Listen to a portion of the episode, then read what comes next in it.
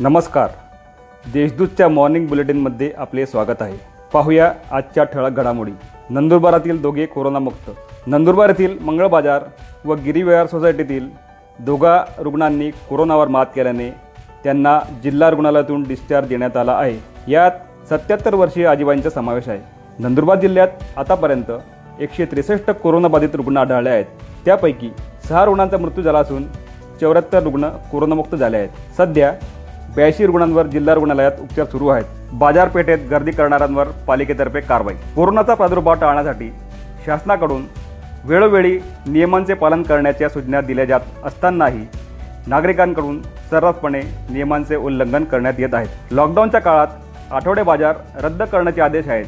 मात्र तरीही आज नंदुरबार शहरात आठवडे बाजारचा दिवस असल्याने तसेच आषाढी एकादशीच्या पार्श्वभूमीवर बाजारपेठेत नागरिकांची विविध वस्तू खरेदी करण्यासाठी गर्दी उसळली होती.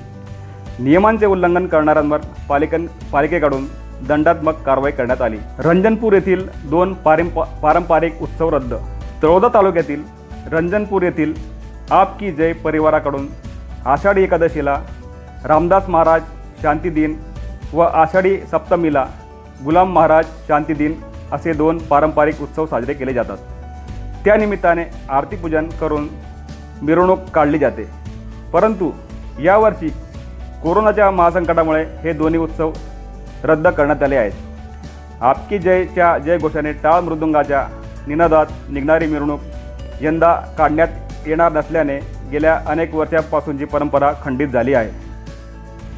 रोटरी क्लब ऑफ नंदनगरीतर्फे व्हॉइस ऑफ नंदुरबार स्पर्धा.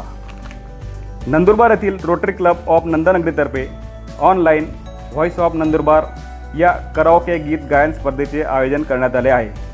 या स्पर्धेची पहिली फेरी दिनांक आठ जुलै रोजी फेसबुक लाईव्ह करण्यात येणार आहे. या होत्या आजच्या ठळक घडामोडी.